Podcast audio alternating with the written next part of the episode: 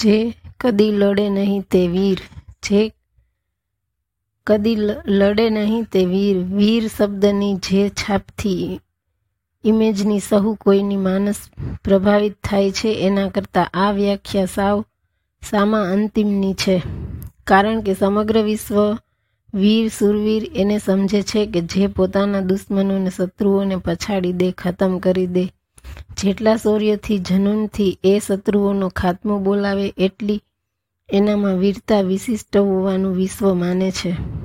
આ વિશ્વમાં કંઈ કેટલાય માનવો એવા છે કે અન્યોને નડિયા કરતા હોય છે. હોશિયાર વિદ્યાર્થી માટે ગમે તેવી અફવાઓ ફેલાવીને એનું મોરલ તોડી નાખે છે. તો સાચી સેવા પરસ્ત વ્યક્તિ માટે ભ્રષ્ટાચારના આક્ષેપો કરી એને નાસીપાસ કરી દેવાય સખત મહેનતથી વ્યવસાયમાં આગળ વધતી વ્યક્તિના ક્લાયન્ટ્સ પાસે એના વિશે એલફેલ વાતો કરી એની વ્યવસાયિક પ્રગતિ રૂંધી નખાય તો પોતાના ફિલ્ડમાં નામ રોશન કરવા તરફ જઈ રહેલ પ્રતિભાને યેન કેન પ્રકારે પછાડવામાં પૈતરા રચાય.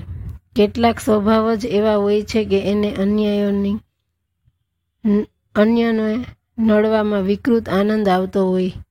એમાં પણ જ્યારે ઈર્ષા ભાવ બને ત્યારે વ્યક્તિ તંદુરસ્ત અભિગમથી આગળ આવવાના બદલે ખતરનાક કાવતરા કરી પ્રતિસ્પર્ધીને નડવાના, પછાડવાના પ્રયાસ કરે. સમજના આધાર પરથી સાચી વીરતા એ છે કે જેમ, જેમાં વ્યક્તિ ભીતરની કારમી ઈર્ષાને નિયંત્રિત પાવન ખતમ કરી દે અને નડવાના બદલે પ્રોત્સાહનનો સહાયનો અભિગમ કેળવે.